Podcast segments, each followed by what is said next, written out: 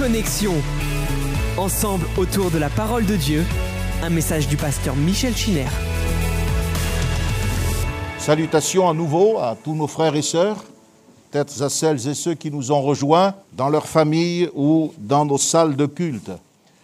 Nous sommes heureux de persévérer dans l'étude de la parole de Dieu et avec Abraham, nous avons vu euh, l'ordre que Dieu lui a donné, un ordre auquel il va obtempérer sans discussion, et c'est la nature même de la foi qui nous rend agréable à Dieu, c'est-à-dire une foi qui ne discute pas, une foi qui ne s'embarrasse pas de complications, mais qui simplement s'en remet au Seigneur. Abraham a accepté de ne pas tout maîtriser, il a accepté de ne pas tout décider, et il a accepté eh bien, de ne pas tout comprendre, car il faut admettre que si c'était à nous que Dieu disait maintenant, tu vas t'en aller, tu quittes tout, ta maison, ta famille, c'est-à-dire que tous vos plans de carrière sont chamboulés. Je ne sais pas honnêtement comment notre foi nous permettrait de réagir. Mais Abraham, qui est appelé à être le père des croyants, n'est pas encore un juif au sens propre du terme. Il est encore un païen, il est issu de l'idolâtrie babylonienne et Dieu doit le débarrasser non seulement de sa culture, de ses réflexes et aussi euh, de sa vision des choses. Alors Dieu l'engage à lui prouver si son amour est quelque chose de réel. M'aimes-tu? M'aimes-tu plus que ceux-ci euh, aiment leurs idoles? Es-tu prêt à faire pour moi le Dieu vivant et vrai? Le sacrifice que ces gens font pour des démons lorsqu'ils sacrifient leurs enfants, lorsqu'ils sacrifient leur avenir. Me fais-tu suffisamment confiance, Abraham, pour m'obéir? Me fais-tu suffisamment confiance pour accepter cet ordre étrange de tout quitter? Dieu lui dit en hébreu, c'est l'expression qui est dans le texte même de la Bible, l'ech leka, c'est-à-dire, euh, traduite littéralement, cette formule idiomatique pourrait être rendue par va par toi-même, va pour toi, c'est-à-dire pour ton profit, pour ton bien. Un frère qui est là me disait récemment qu'il avait lu une traduction qui disait va pour ta richesse. Quand on obéit au Seigneur, eh bien, c'est une plus-value qui est ajoutée. Va pour toi-même. Mais encore, ce texte peut être rendu par va à toi va vers toi, c'est-à-dire découvre-toi, va au plus profond de ce que tu es, comprends et découvre qui tu es. Il y a un cantique que l'on chantait autrefois, et ce cantique disait Oh, révèle, oh, révèle ce que je suis à tes yeux. Et ce que nous sommes aux yeux des autres peut être quelque chose de flatteur, c'est évident, mais ce que je suis aux yeux du Seigneur, il faut le découvrir en allant au plus profond de soi-même. Ainsi, on comprend qu'à ce déplacement géographique, ce déplacement qui consiste en un déménagement, eh bien, correspond, euh, vient se superposer un déplacement de type euh, spirituel. C'est une dimension euh, morale et spirituelle. Abraham doit se découvrir. Découvrir son identité, ce n'est pas forcément eh bien, avoir recours à des coachs, à des ministères de psychologie. Non, aller à la découverte de soi-même, aller à la réalisation de soi-même, c'est découvrir son identité spirituelle en Jésus-Christ. Paul a pu dire, lorsqu'il plut à celui qui m'avait mis à part dès le sein de ma mère, et qui m'a appelé par sa grâce. C'est exactement comme cela que le pèlerinage d'Abraham a commencé. Dieu l'a appelé par sa grâce de révéler en moi son Fils. Dieu nous a révélé son Fils, Christ en nous, l'espérance de la gloire. Alléluia. Mais cet appel de Dieu, l'echleka, qui l'on peut traduire par va pour toi, va vers toi-même, on peut aussi le traduire par va par toi-même. Pars de toi-même. Ce qui signifie euh, là qu'Abraham euh, est estimé comme un être responsable. Cela suggère qu'Abraham est un adulte. Il est capable de prendre ses propres décisions. C'est par lui-même. C'est une affaire personnelle. Elle l'engage, lui, devant Dieu, elle l'engage devant les hommes et elle l'engagera pour l'éternité. Et on voit bien que Lot qui ne faisait qu'accompagner Abraham, Lot qui ne faisait que voyager avec Abraham, en fait ne répond pas à l'appel d'Abraham. C'est par toi-même, de toi-même. Cela signifie que si euh, Dieu l'appelle, Abraham est absolument libre de s'engager d'obéir ou de ne pas obéir, d'aller à la moitié du chemin ou d'aller jusqu'au bout du chemin. Il y a donc une réponse qui doit venir de nous-mêmes, comme celle qui euh, devait caractériser le Père des croyants devait venir d'Abraham et d'Abraham seul. Se réclamer de l'appel de Dieu n'est pas suffisant, frères et sœurs. Dire que nous sommes chrétiens, que nous avons pris le baptême, eh bien, c'est une chose mais répondre à l'appel de Dieu. Vérifier comment nous avons vécu en tant que chrétiens, ça c'est autre chose. En tant que créatures responsables, nous devons choisir. Chaque génération de croyants a choisi librement. Chacun, nous devons choisir volontairement. C'est de nous-mêmes, c'est par nous-mêmes. Mais nous devons aussi assumer la façon dont nous répondons à cet appel car chacun portera son propre fardeau. Abraham, c'est l'homme de foi. Il comprend ce que Dieu attend de lui. Il va découvrir étape après étape le plan divin pour sa vie et son avenir. Il voit que Dieu exige la séparation de ceux qui l'appellent. Et ce que je remarque, c'est que contrairement à ces prophètes modernes qui n'en sont pas au demeurant, Dieu n'a pas excité Abraham par des prophètes extravagants, des promesses extravagantes. Dieu ne lui a rien dit au sujet du pays. Il ne lui a même pas promis qu'il lui donnerait quoi que ce soit dans ce pays. C'est à sa postérité. Mais en se révélant, Dieu va donner à Abraham une base solide pour exercer la foi. C'est cette foi que Dieu a aimée. Et c'est pour cela qu'Abraham est l'ami de Dieu. La grandeur de la bénédiction dépasse de beaucoup les exigences euh, divines. L'ordre de tout quitter peut sembler excessif, mais je remarque que Jésus l'a renouvelé dans le Nouveau Testament pour ce qui est de ses serviteurs.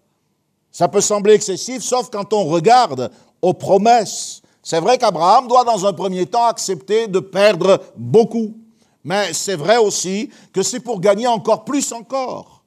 Je ferai, dit le Seigneur au chapitre 12 et, au verset 2, je ferai de toi une grande nation. C'est la compensation pour avoir quitté son pays. Je te bénirai. C'est la promesse pour compenser la perte de sa patrie. Et je rendrai ton nom grand. C'est le dédommagement pour avoir accepté de perdre ce qu'il avait de plus naturel. La terre cette terre meilleure que Dieu va lui montrer est le type de ce qui lui est réservé dans le ciel. Il est écrit dans l'épître aux Hébreux, mais maintenant ils en désirent une meilleure, c'est-à-dire une céleste. Il est question de la patrie. La grandeur terrestre n'est pas une fin en soi, mais elle est le reflet de la grandeur éternelle. Jésus a dit dans l'évangile de Matthieu, pour ce qui est de la résurrection des morts, n'avez-vous pas lu ce que Dieu vous a dit Je suis le Dieu d'Abraham. Et la nation, c'est le type prophétique d'un peuple spirituel. Or, les promesses, nous dira Paul aux Galates, les promesses ont été faites à Abraham et à sa postérité, c'est-à-dire à Christ, c'est-à-dire à ce peuple que nous représentons. Et si vous faites attention, à différentes reprises, Dieu a parlé de la postérité Abraham. Dans un premier temps, il lui dit, ta postérité sera comme le sable, la poussière du sol, comme le sable des mers. Ça, c'est Israël, c'est la postérité terrestre. Mais à un moment, alors qu'il était en pleine détresse psychologique, Dieu lui dit, sors, regarde, compte les étoiles, si tu peux les compter. Telle sera ta postérité. Ça, c'est la postérité céleste. Ça, c'est le peuple de Dieu, de la nouvelle alliance. C'est l'Israël spirituel. C'est l'Église. On sent que tout ce que Dieu promet à Abraham n'est pas simplement lié à la sphère matérielle, à la sphère sensible. Toutes ces choses que Dieu lui promet, la terre, la grandeur, la nation, la postérité sont appelés à un développement de plus en plus spirituel. On s'élève de la poussière du sol jusqu'aux étoiles du ciel. Ça, c'est pour calmer tous les adeptes de l'évangile de prospérité qui se réfèrent à Abraham, à sa richesse et à ses biens. C'est lorsque Dieu va changer le nom d'Abraham en Abraham. Il va en quelque sorte ajouter la lettre hébraïque Hé. C'est une lettre qui est en rapport avec le souffle. Voyez comme le H aspiré chez nous. Abraham, le souffle, l'esprit. Caché dans cette lettre qui représente la nature spirituelle de ce que Dieu est en train de lui promettre, se trouve cette dimension de la bénédiction qui atteindra sa plénitude au travers de Jésus-Christ, au travers de l'Église, au travers du peuple de Dieu. Alors il y a là la grandeur de la bénédiction, mais il y a aussi la bénédiction de la grandeur. C'est différent. Ici, on peut noter que Dieu a le droit de rendre célèbre qui il veut. C'est complètement différent de se faire, euh, voyez, l'autopromotion de sa personne. C'est complètement différent. Dieu a le droit de choisir euh, et d'agir ainsi avec Abraham. Plus tard, il le fera avec David. Et ensuite, il le fera avec Salomon.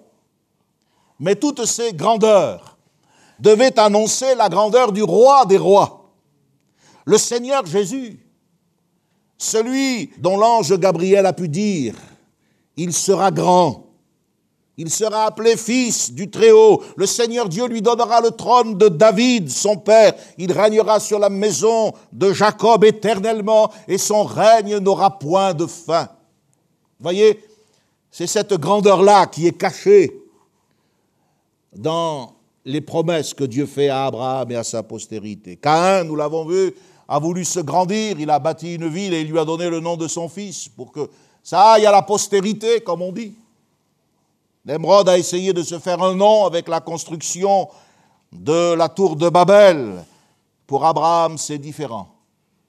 À cause de sa foi, c'est Dieu qui s'en occupe. C'est que le but de ces promesses, c'est de faire d'Abraham une source de bénédiction. Pas seulement un sujet de bénédiction, mais une source de bénédiction, un moyen de bénédiction pour les autres. La Bible dit qu'il y a beaucoup plus de joie à donner qu'à recevoir. Et le comble de la bénédiction, ce n'est pas d'être béni, et encore béni, mais c'est de pouvoir être utilisé pour être un canal de transfert de bénédiction pour les autres. Voilà que pour la première fois, après les malédictions successives, celle de l'Éden, celle de Caïn, la génération de Noé, Cham et sa descendance, Nemrod et la dispersion euh, des peuples, voilà que pour la première fois on entrevoit une possibilité de bénédiction pour toutes les familles de la terre. Et le mot revient cinq fois dans les quatre premiers versets. Je bénirai, je bénirai. C'est l'intention de Dieu de bénir. Nous sommes, nous aussi, en tant que chrétiens, appelés à être une bénédiction pour tous ceux que nous côtoyons. Que ce soit par notre tempérament, par notre conduite exemplaire, par la manière dont nous dirigeons nos affaires, notre vie de famille, par notre témoignage, par notre vie de prière. Nous sommes appelés à être une source de bénédiction. Et Dieu dit, je bénirai ceux qui te béniront, je maudirai ceux qui te maudiront. Autrement dit, Dieu va identifier sa cause à celle d'Abraham. Il va se lier en quelque sorte au bonheur ou au malheur de tous ceux qui entreront en contact avec Abraham. C'est une réalité. Dieu s'engage aux côtés de ceux qui s'engagent pour sa cause. Dieu est l'ami de mes amis, il est l'ennemi de mes ennemis. C'est comme une ligne défensive, un pacte qui nous lie. Dans la mesure où moi, je suis engagé avec Dieu dans la foi. Et puis, à partir du verset 5 ou 6 du chapitre 13, c'est l'arrivée au pays de Canaan. Ils partirent pour aller en Canaan et ils arrivèrent au pays de Canaan. Les chrétiens de Pentecôte ne sont pas simplement pentecôtistes, ils sont jusque boutistes. Nous partons, mais nous arrivons. Nous devons atteindre le but dans tout ce que nous faisons.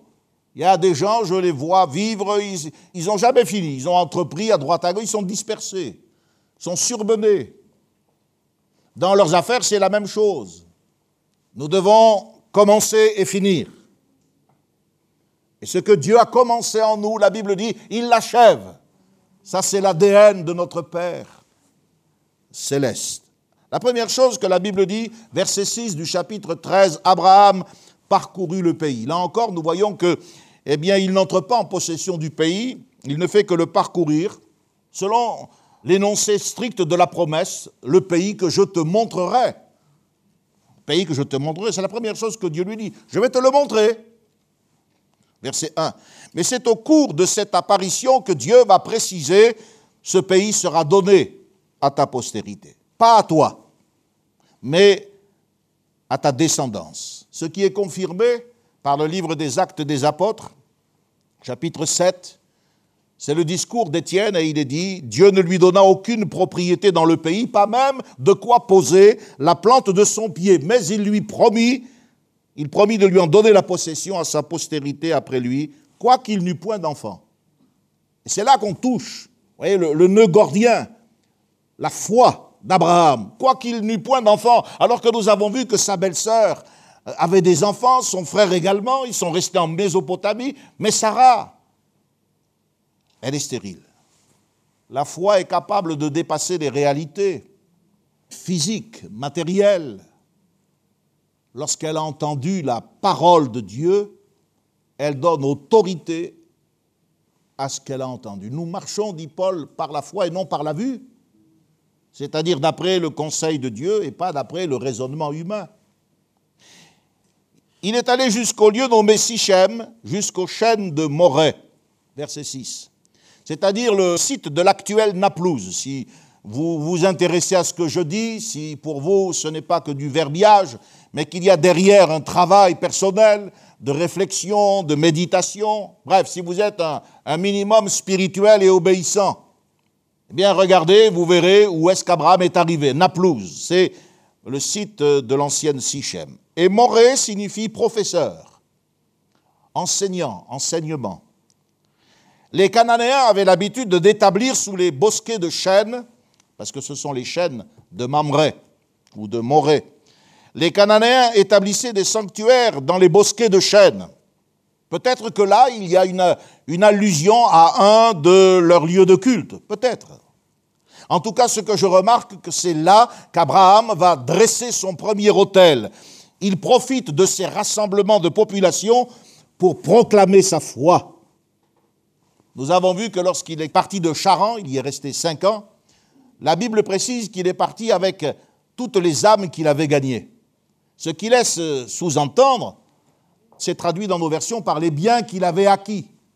Mais ce n'est pas simplement les biens matériels, c'est aussi les personnes, les âmes qu'il avait gagnées.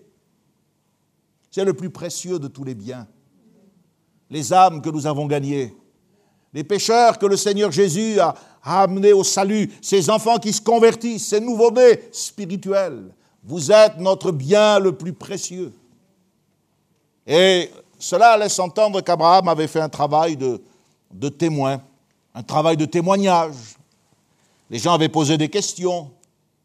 C'était étonné que son Dieu n'était pas matérialisé comme les idoles, par du bois, de la pierre. Lorsque les Cananéens eh bien, euh, procédaient à leur rite, il y avait toujours euh, toutes sortes de choses immondes, le sacrifice des enfants, de la perversion sexuelle, et, Abraham a dû témoigner, il s'est élevé, et il a dû, euh, en quelque sorte, gagner des gens.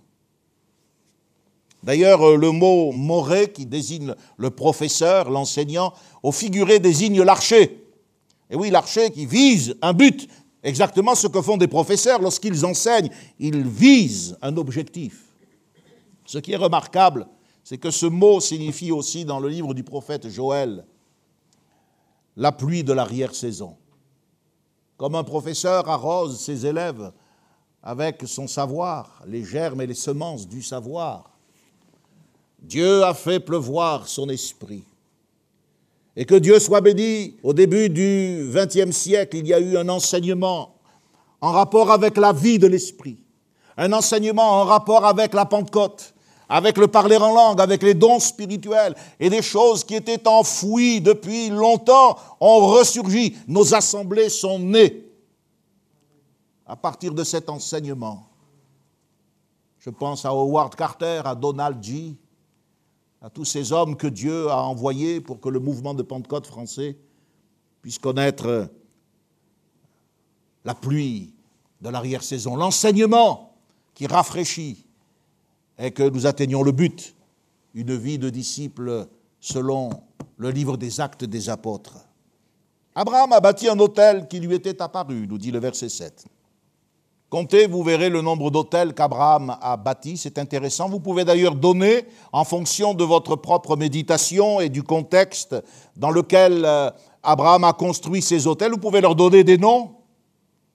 Il peut y avoir l'hôtel de l'action de grâce, l'hôtel de la consécration, l'hôtel de la repentance, quand il remonte d'Égypte, par exemple.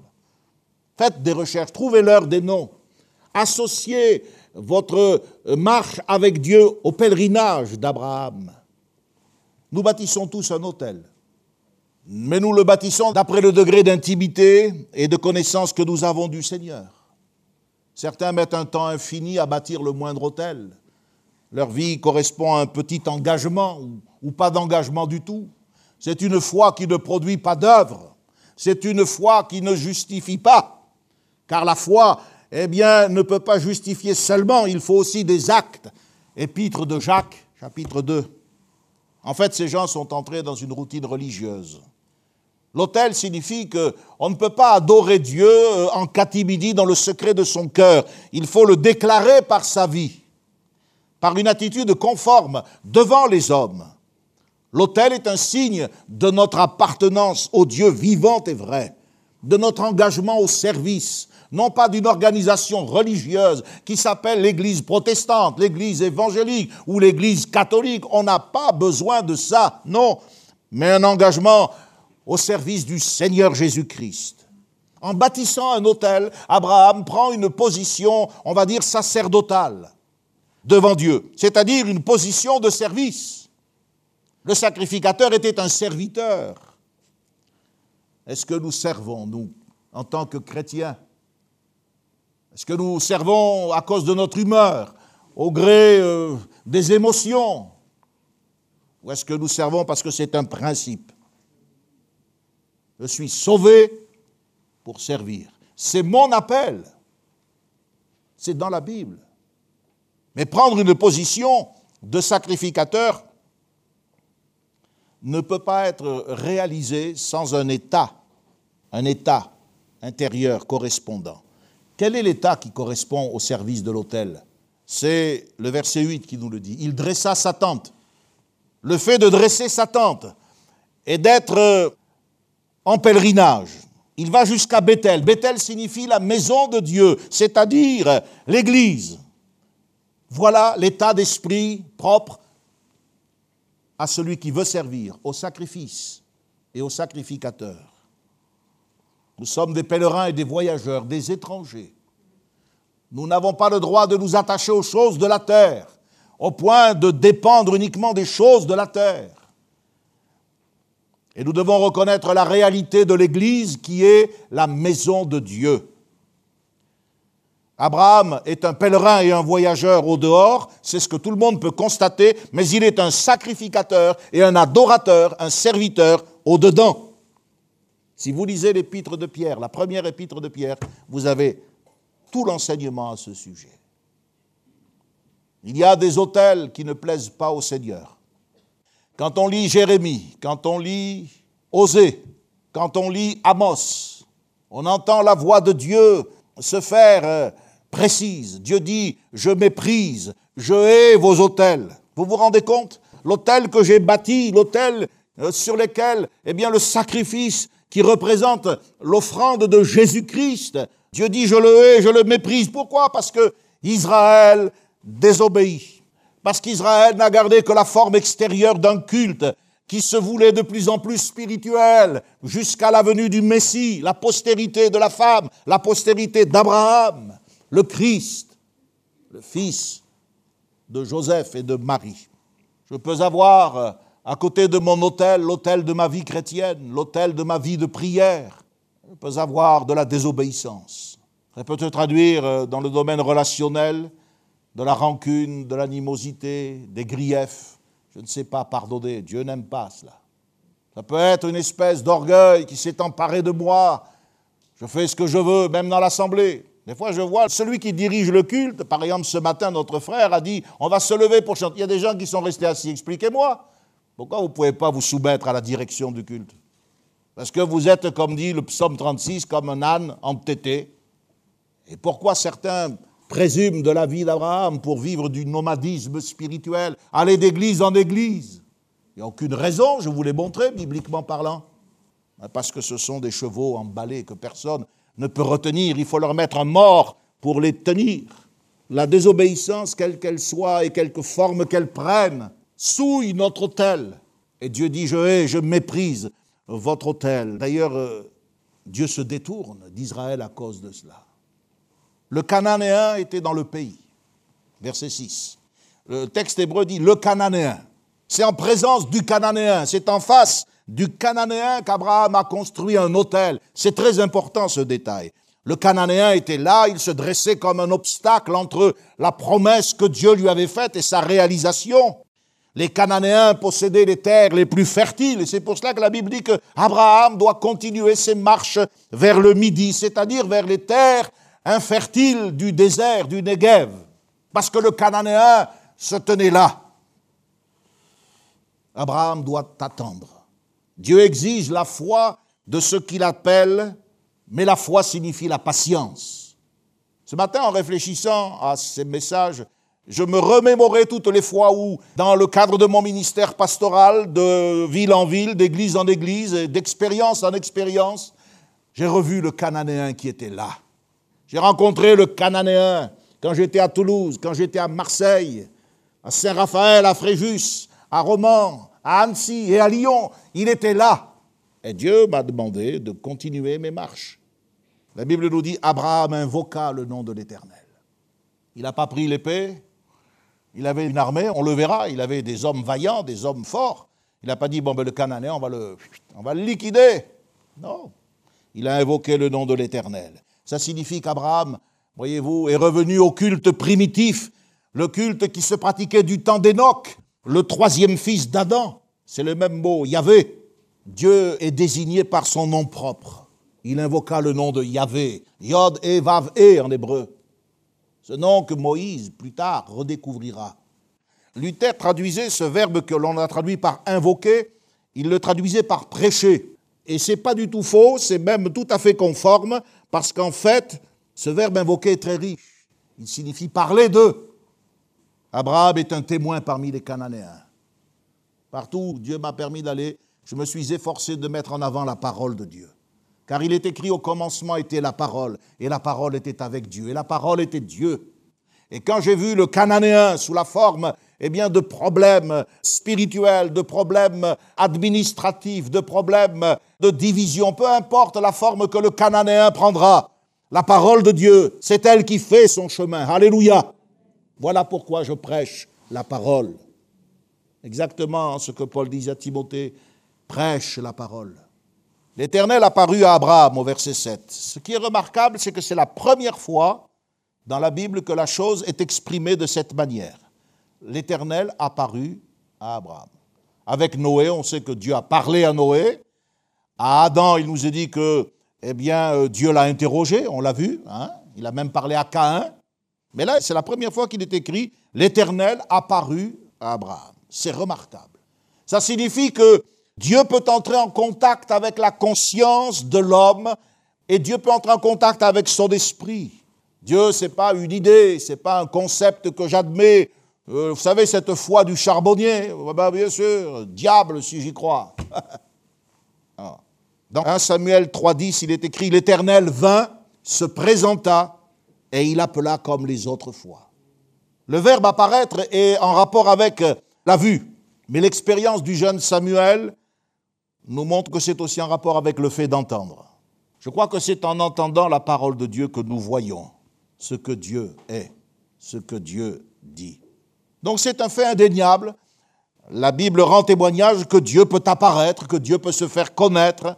Il n'y a aucune situation qui puisse empêcher Dieu de venir à moi. Le Cananéen était bien là. Abraham a compris qu'il n'était pas propriétaire du terrain. Et d'ailleurs, il dit, bon, ben, ne sortez pas tout, on va certainement reprendre la route, il faudra aller vers le Negev, vers le Midi, là où c'est stérile, là où le Cananéen n'aime pas aller, car il s'est réservé toutes les terres fertiles. Et rien n'a empêché Dieu d'apparaître à Abraham. Ce n'est pas le Cananéen qui interdira l'accès de mon cœur au Seigneur. Alléluia. Chaque fois que le Cananéen s'est dressé, que ce soit avec des hommes du monde, avec des hommes à l'intérieur de l'Église, oui, j'ai vu Dieu aussi m'apparaître d'une certaine manière. Alléluia. Là, dans ce livre, Dieu nous parle. Il nous montre comment il agit. Aucune situation ne peut empêcher Dieu de nous visiter. Aucune situation ne peut empêcher le Saint-Esprit de venir nous recouvrir, même si nous sommes dans le pays du Cananéen. Les apôtres Paul et Silas ont été jetés en prison. C'est pas vrai? Mais ils étaient remplis de joie et du Saint-Esprit. Amen. Et Joseph, il a passé une grande partie de sa vie ignorée, puis a été jeté dans des geôles égyptiennes. Mais Dieu était avec Joseph. Verset 10, il est dit qu'il y a eu une famine dans le pays. Alors ça, c'est étrange. Dieu lui dit, je vais t'amener dans un pays, ça laisse entendre que c'est un bon pays, ça laisse entendre que Dieu, eh bien, il sait ce qu'il fait. La première chose qu'Abraham voit, c'est des obstacles. Le Cananéen, et puis, bon, il dit, ben, écoute, on va aller dans un coin un peu plus tranquille, on va dans le Midi. Mais là, à nouveau un pépin. Il y eut une famine. Les famines étaient fréquentes en Canaan.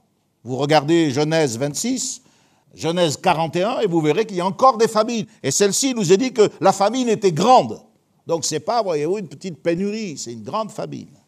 La famine, c'est un châtiment pour les coupables. Et c'est aussi une épreuve pour Abraham. Il y a une différence entre châtiment et épreuve. Les famines dans la Bible sont un moyen que Dieu utilise pour corriger les hommes dans leur conduite. Oui, il leur brise, comme dit le prophète, le bâton du pain. Rappelez-vous David. David était roi. Il a pensé qu'il pouvait se permettre d'être au-dessus des lois. Alors il a pris une femme qui n'était pas la sienne, il a mis sur pied un plan pour liquider le mari. C'est la fameuse affaire de Bathsheba. Ben, Qu'est-ce que dit Nathan? Nathan va le voir, il dit Tu vas choisir trois fléaux. Tu choisis euh, de tomber entre la main de tes ennemis, tu choisis de tomber entre les mains de Dieu pendant trois jours avec la peste, ou tu choisis euh, trois ans de famine. Vous voyez? La famine, c'est bien un châtiment pour corriger David. Vous trouvez cette histoire en détail dans 2 Samuel, chapitre 24, verset 13. Relisez-la. Donc, qu'est-ce que cette famine nous enseigne? D'abord que Dieu, d'une certaine manière, même si c'est négatif, prend les choses en main dans ce pays. C'est un pays sur lequel Dieu a les yeux du commencement jusqu'à la fin de l'année, nous dit le livre du Deutéronome. Et Dieu veille sur ce pays et il faut que Abraham soit éprouvé, il faut que le Cananéen ait la vie dure, qu'il soit châtié. Cette famille nous enseigne que même la terre la plus féconde, la terre d'Israël, où coule le lait et le miel, cette terre peut être rendue stérile à cause de la méchanceté de ses occupants. Et on va le voir un petit peu plus loin avec Lot, toute la plaine arrosée par euh, ce qui n'était pas encore la mer morte. Je dis bien ce qui n'était pas encore la mer morte, cette plaine où florissaient les villes de Sodome, de Gomorre, d'Adma, de Tseboïm. On verra que tout ça, ça va devenir un désert, un désert de sel. La corruption a des effets écologiques destructeurs je n'ai pas besoin d'insister sur le lien qu'on peut faire mentalement avec la situation que nous vivons dans le monde moderne. Le prophète Habakkuk a dit ceci dans son chapitre 3, verset 17. Il dit Quelquefois le figuier ne fleurit pas, la vigne ne produit rien, le fruit de l'olivier manque. Quelquefois c'est la famine, c'est la stérilité.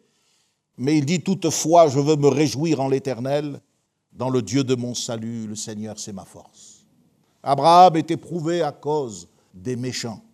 Nous sommes, en tant que peuple de Dieu, aussi éprouvés dans un monde qui est marqué par la chute, un monde qui est marqué par le péché. C'est pas la peine de vous torturer l'esprit. Pourquoi Dieu ceci, pourquoi Dieu cela? Le monde est marqué par la chute. Satan en est le prince. Et nous, les croyants, nous devons accepter patiemment cette tribulation. Les tribulations que nous traversons, les déceptions, l'aridité de cette vie produisent la patience. Écoutez ce que Paul dit aux Romains chapitre 5. Nous demeurons fermes dans l'espérance de la gloire de Dieu.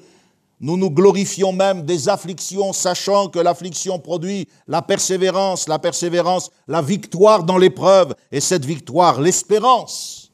Ce qui est important, frères et sœurs, chers amis, c'est que dans notre cœur, il n'y ait jamais de famine, qu'il y ait la famine dans le pays, qu'il y ait toutes sortes de difficultés dans notre environnement de chrétiens, mais qu'il n'y ait pas la famine dans notre pays. Pourquoi? Et comment est-ce possible que la famine ne soit pas dans notre cœur?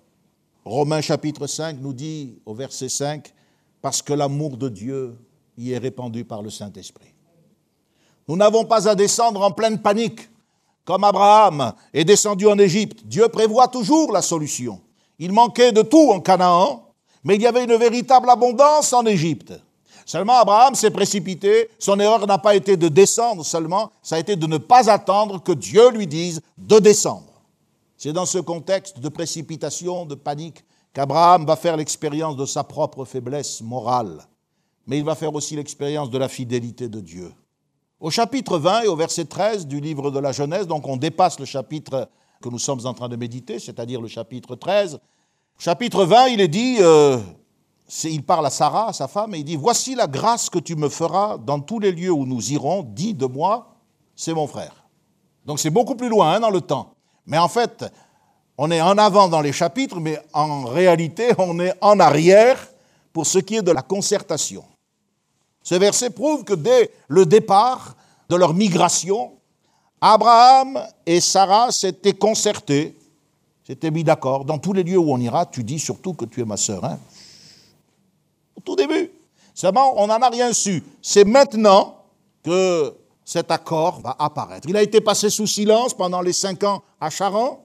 Il a été passé sous silence pendant les mois qu'il a fallu pour un peu tourner dans le pays, descendre dans le Negev. Mais maintenant qu'on est sur le point d'entrer en Égypte, voilà que l'accord passé ressort. Pourquoi? Jusqu'à présent, l'assurance d'Abraham venait de ce que Dieu le dirigeait. Abraham marchait sur les directions du Seigneur et il, euh, était réconforté, il ne craignait rien ni personne. Tandis que maintenant, quand on lit bien ce chapitre 13, on sent une appréhension, il redoute quelque chose. Pourquoi? Justement parce qu'il ne descend pas en Égypte sur l'ordre de Dieu. Il fait comme tout le monde, c'était la panique en Canaan, il y avait la famine, alors il y a eu des cordons sanitaires, on a fait le nécessaire pour approvisionner, parce que les peuples se sont rendus souvent service, on n'a rien inventé, vous savez. Et alors donc en Égypte, il y avait de l'abondance. C'est un petit peu ce que Paul nous dit au sujet des offrandes. Il dit que l'abondance de certains va pourvoir à la pénurie des autres. Notre superflu va nous permettre d'aider ceux qui n'ont pas. Et ainsi, Paul dit on va suivre une règle d'égalité. Un peu comme ce qui se passait dans le désert lorsque les enfants d'Israël ramassaient la manne, les quantités de manne qu'il fallait. aujourd'hui, on ne ramasse pas les sous avec des quantités fixes. Certains en ramassent plus que d'autres. Et c'est là que Paul dit, mais en tant que chrétien, notre plus doit servir au moins des autres. Et il y a un équilibre. Ça se passait au niveau international. L'Égypte devait vendre certainement des produits aux Cananéens. On le voit avec Joseph. D'ailleurs, Joseph a acquis tout le terrain égyptien, toute la terre d'Égypte pour les pharaons pendant les famines. On sait très bien que c'est pendant ces moments-là, ou comme dans les guerres, que beaucoup de gens s'enrichissent. Pharaon a fait sa fortune à cause de la sagesse de Joseph, qui vendait le blé, mais en contrepartie demandait des terres. Abraham a été sûr de lui, même en face du Cananéen, parce que Dieu le dirigeait, parce qu'il y avait l'autel. Il n'a pas été dérouté par euh, la vision du Negev, le désert, l'aridité. Mais la famine, ça l'a effrayé.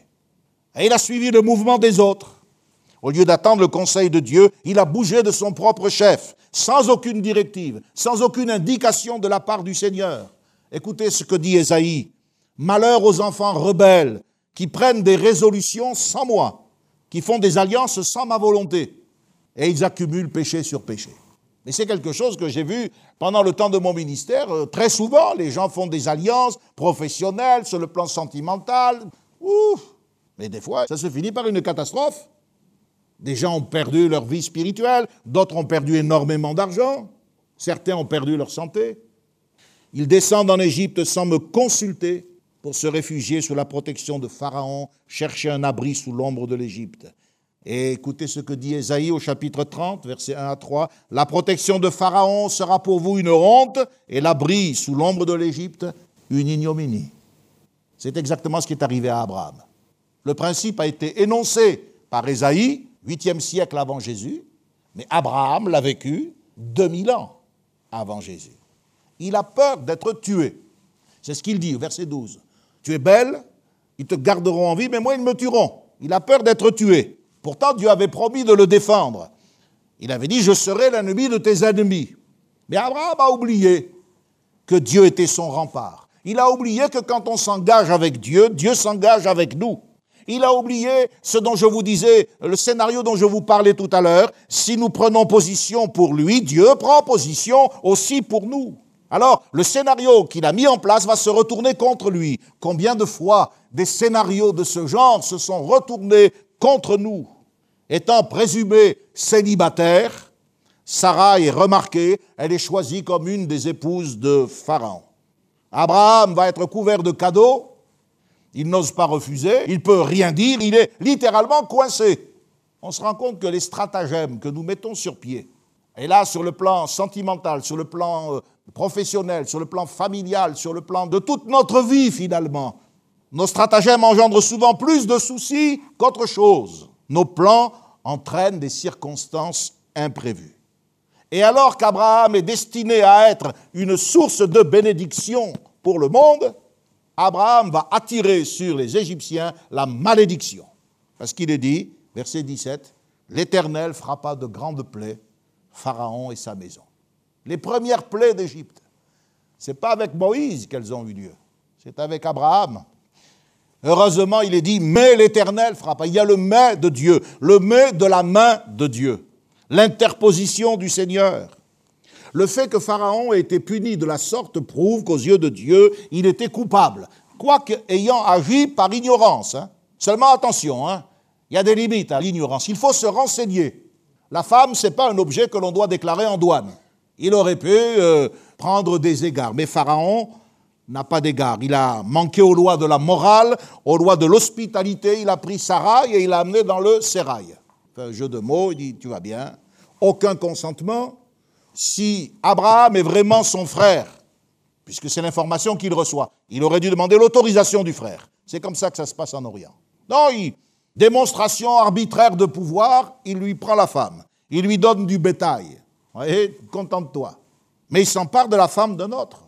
Combien de fois dans le domaine sentimental j'ai vu euh, des échecs parce qu'on d'abord on ne vient même pas se renseigner. Mais celle-là, elle est prise déjà, et eh oh est fiancée avec un tel. Ah, mais je ne savais pas, moi. Ben oui, mais t'es un âne. Il y a quand même un pasteur, tu peux venir le voir, non? Il est le chef de la communauté pour pouvoir t'aider. Il est dit Pharaon et sa maison. L'Éternel ne fera pas Pharaon. C'est-à-dire que c'est toute la cour égyptienne qui est complice. C'est une véritable association de malfaiteurs. Mais quel est ce pays où on ne peut pas se promener avec sa femme sans que quelqu'un vous l'enlève et vous donne du bétail à la place? C'est le pays d'Égypte, dont Dieu dira dans le livre des psaumes, ce sont des barbares. Alors quand je pense à tous ceux qui s'extasient devant l'Égypte, oh, la civilisation égyptienne, c'est des barbares. Pour adorer des scarabées, embaumer des chats, des ibis et des alligators, c'est des barbares. Enlever des femmes, et les prendre comme ça sans se renseigner. C'est un crime qui est aggravé par le fait que le mari de cette femme, c'est un homme de Dieu. Vous voyez, on se met toujours en situation de culpabilité devant Dieu quand on s'associe avec ceux qui font le mal. Les rabatteurs de Pharaon l'ont vu, ils l'ont vanté, mais Pharaon aurait pu euh, se soumettre au droit. Mais non, il s'est cru permis lui aussi, comme David, et il va le payer. Alors il est indigné, quand l'affaire se découvre, il appelle Abraham, il dit, qu'est-ce que tu m'as fait? Pourquoi ne m'as-tu pas déclaré? Vous voyez, déclaration en douane. Pourquoi ne m'as-tu pas déclaré que c'est ma femme? Il ne dira pas un seul instant, mais qu'est-ce que j'ai fait hein? C'est quand même lui qui l'a fait. On sait très bien comment le Pharaon du temps de Moïse va réagir en jouant avec j'ai péché, j'ai pas péché, il endurcit son cœur, etc. Néanmoins, il faut reconnaître que le Père des croyants, celui qui est appelé à devenir l'ancêtre des croyants, est repris, il est humilié par un païen cupide, on va même dire lubrique, et je crois que ça va lui enlever l'envie de quitter le pays que Dieu lui avait désigné. Je vais terminer cette première partie avec euh, les conclusions morales. Mardi soir, Dieu voulant, nous parlerons de la séparation d'avec Lot. C'est un moment important et ce sera dramatique. Soyez en connexion avec nous pour suivre justement les progrès de cette étude et pour avoir un panorama complet du message spirituel de ce livre de la Genèse. Quelles sont les conclusions apportées à ce chapitre? D'abord, l'histoire du peuple de Dieu, c'est-à-dire du peuple d'Israël, elle est en quelque sorte en train de se préparer au travers de celle du patriarche. Israël va aussi remonter d'Égypte. Il faudra des plaies pour que Pharaon renvoie la nation d'Israël avec Moïse, tout comme Abraham a été expulsé d'Égypte. Alors, je tire une conclusion générale, je vous la soumets, méditons-la. Dans tout ce passage, qui est-ce qui est vraiment en cause? Ce sont les élus eux-mêmes, c'est Abraham, c'est Sarah. Demain, ce sera Lot. Ce sont les élus eux-mêmes, ce ne sont pas les ennemis du peuple de Dieu qui sont en cause. Et souvent, on réalise que nous-mêmes, nous sommes à l'origine des difficultés de nos vies, mais des difficultés qui mettent en péril le plan de Dieu. Parce que pour que la postérité d'Abraham vienne, il fallait que Sarah reste sa femme. Sans elle, tout était fichu par terre. Qui c'est qui a failli le mettre par terre? C'est pas le Cananéen, c'est pas les Amoréens, c'est pas les Sodomites, c'est Abraham et Sarai. Leur complicité a failli faire heureusement, mais l'Éternel frappa et ça a remis un peu d'ordre et d'équilibre. Et Abraham est reparti avec ses chameaux tout humiliés, la tête basse. Il a compris la leçon. La vérité finit toujours par éclater. C'est la deuxième leçon. Je remarque qu'Abraham n'a pas construit d'hôtel en Égypte. Où est passée sa vie spirituelle de témoin? Il a été à l'origine d'un scandale. Il est sorti dans les journaux. Pharaon épouse sa 78e femme. Et puis le lendemain, non, c'est la femme d'un autre. Waouh Alors on se presse, Abraham, qu'est-ce que vous avez à dire? Je ne parlerai qu'en présence de mon avocat.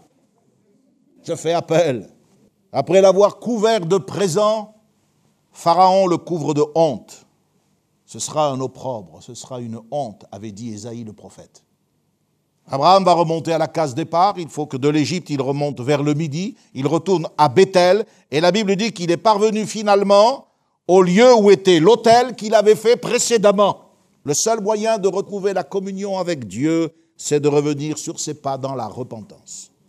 Dieu a sanctionné cette méthode. Il n'a pas renié son alliance. C'est étrange que Pharaon ne l'ait pas enfermé. La Bible nous dit qu'il l'a expulsé, mais Abraham est parti avec tous ses biens, avec tout ce qu'il avait acquis, tous les présents, il ne les a pas rendus. Hein. Donc ça prouve que la protection qui lui avait été promise était réelle et que les craintes qu'il avait nourries en se disant ils vont me tuer, c'était infondé. Ne craignons pas, craignons le Seigneur et sanctifions dans nos cœurs le Seigneur. Alors il y a beaucoup de gens aujourd'hui qui vont montrer du doigt Abraham, qui se prononceront avec sévérité sur le procédé qu'il a utilisé. Alors n'oublions pas deux choses. Premièrement, la distance qui nous sépare d'Abraham, les mœurs de l'époque. Sans approuver son attitude, il est difficile de censurer excessivement. Car d'après le livre de la Genèse, Genèse 11, verset 29, Sarah était bien sa sœur. Elle était la fille de son père mais pas de la même mère.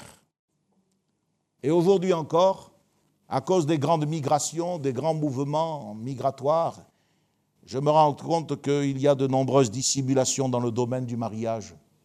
On n'a rien inventé. Lorsque des gens migrent sous un faux contrat de mariage, tout comme on le verra avec Agar, le prêt d'utérus, ben, ce n'est pas nous qui l'avons inventé. Faudrait que tu aies un enfant par ma servante. Et c'est comme ça que l'histoire a mis en place les conflits, lorsqu'on a manqué de foi, lorsqu'on a désobéi, lorsqu'on a transgressé des lois morales ou des lois spirituelles. Le but de ce commentaire est de vous faire apprécier la parole de Dieu, mais de vous faire comprendre que ce que nous vivons, c'est là-dedans. Ce n'est pas simplement le récit d'événements passés, certes, c'est ça, mais au travers de ces événements, comme un miroir, nous voyons notre propre histoire. Prions pendant quelques instants. Seigneur, parle-nous encore, mais permets-nous d'obéir et de nous soumettre. Enseigne-nous, Seigneur, la position d'Abraham, cette position sacerdotale de serviteur qui reste à son autel. Et ne permet pas que les circonstances, les difficultés nous amènent à paniquer. Pour descendre en Égypte, nous ne sommes pas comme tout le monde, nous sommes à toi. C'est toi qui dois diriger notre vie. Seigneur, nous te prions de nous bénir avec ta parole qui sanctifie, nettoie notre cœur. Apprends-nous à croire, apprends-nous à dépendre de toi. Fais de nous des adultes. Et Seigneur, garde-nous de tout mauvais témoignage. Merci pour cette occasion que tu m'as donnée de partager avec ton peuple ta parole. Bénis chacun des tiens, bénis-nous tous. Prépare déjà notre vie pour les réunions de cet après-midi et prépare également, Seigneur, notre cœur pour la soirée de mardi. Dans le nom de Jésus, merci pour tout, Seigneur, et merci pour ta parole. Amen. Connexion. Ensemble autour de la parole de Dieu, un message du pasteur Michel Chiner.